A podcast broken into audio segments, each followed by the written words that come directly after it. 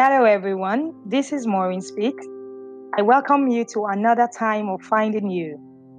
Today, we'll be talking on living a sin free life. It is a continuation of the last episode. Living a sin free life is key to discovering who you are, even though it sounds unattainable. Yet, it is possible to him who believes. The Bible admonished us in Romans 12 1 to 2 to present our bodies as living sacrifice, holy and acceptable unto God, which is your reasonable service. And 2 says, But do not conform to the world, but be ye transformed by the renewing of your mind, that you may prove what is that good and acceptable and perfect will of God.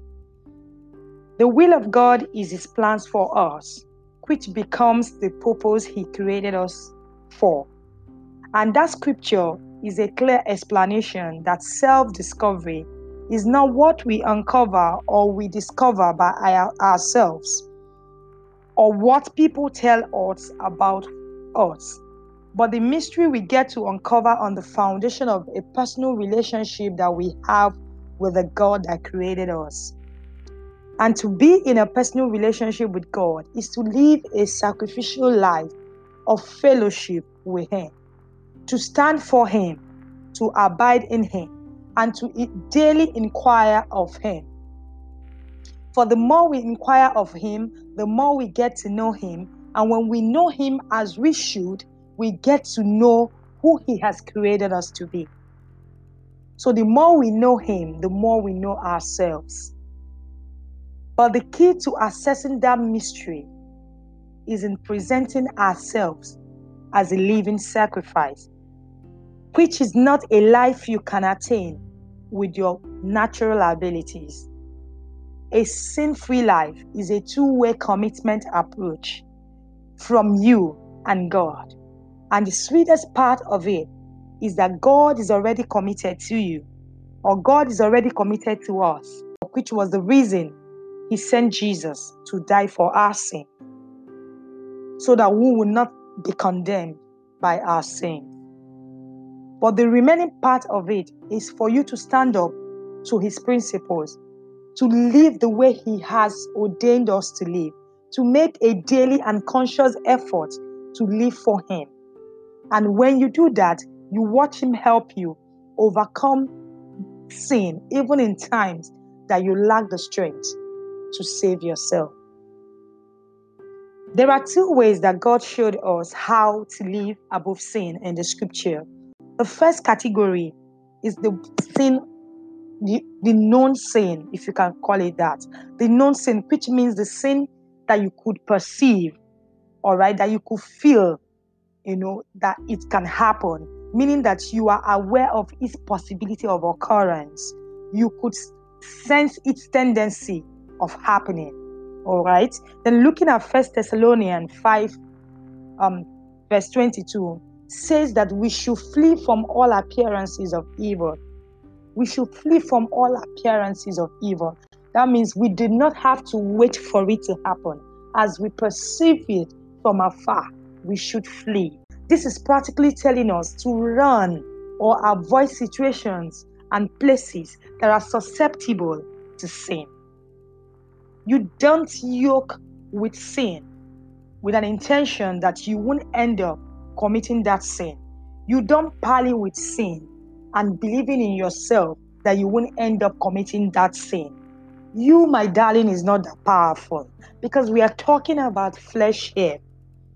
And flesh, all right, is in a default nature of desiring sin. If not for God, no one will have self control because the flesh will carry, admires sin, derives pleasure in sin. All right? So, and the mere fact that the scripture asks us to flee is enough proof that our flesh cannot contend with sin and overcome it. So, learn to avoid situations and conditions that can lead you to sin and intentionally avoid them, not be intentional about that. All right. It's better to accept yourself the way you are.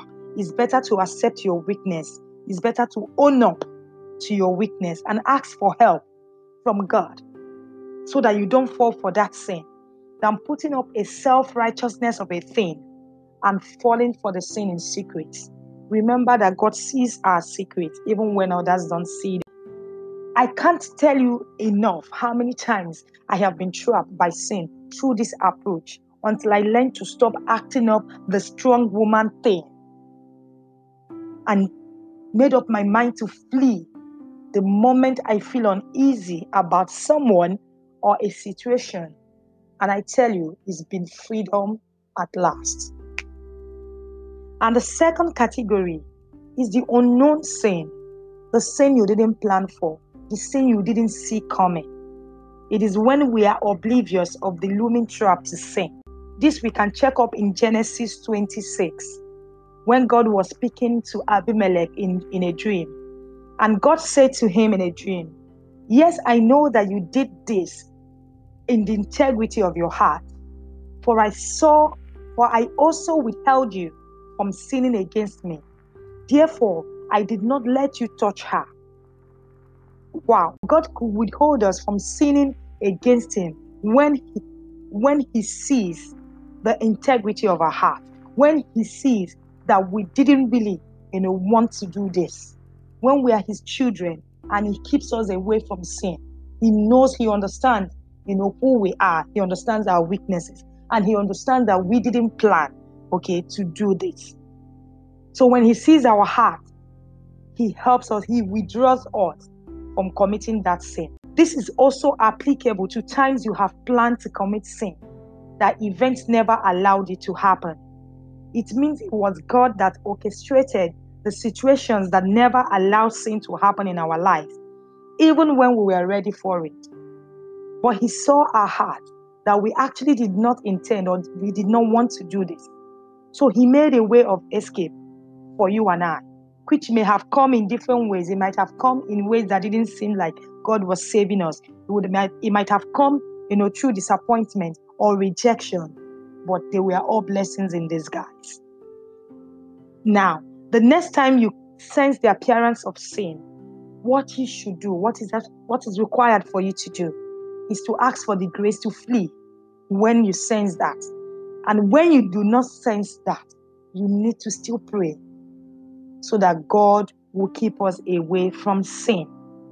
All right? So that God will keep us away from sin. So you can see that God has given us all that pertain to life and godliness. And living a holy life is attainable if you can stand for God's principles today. It is not something that you can do, it is something you can do only when you rely on God. So I leave you on this note.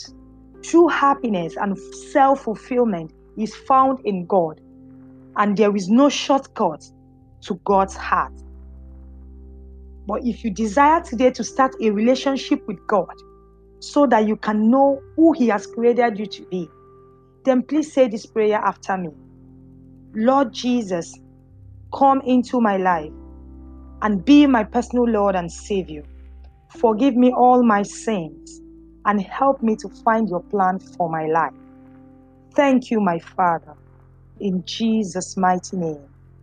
It's as simple as that if you made this prayer with me and you are accepted in the beloved.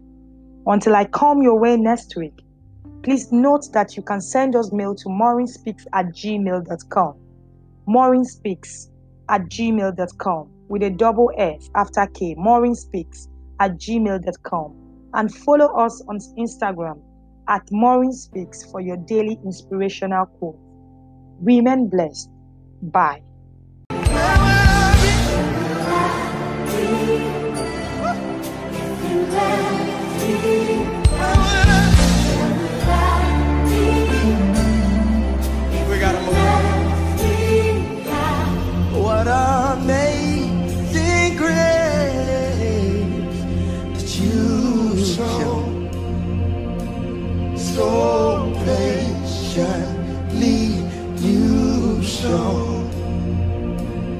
So patiently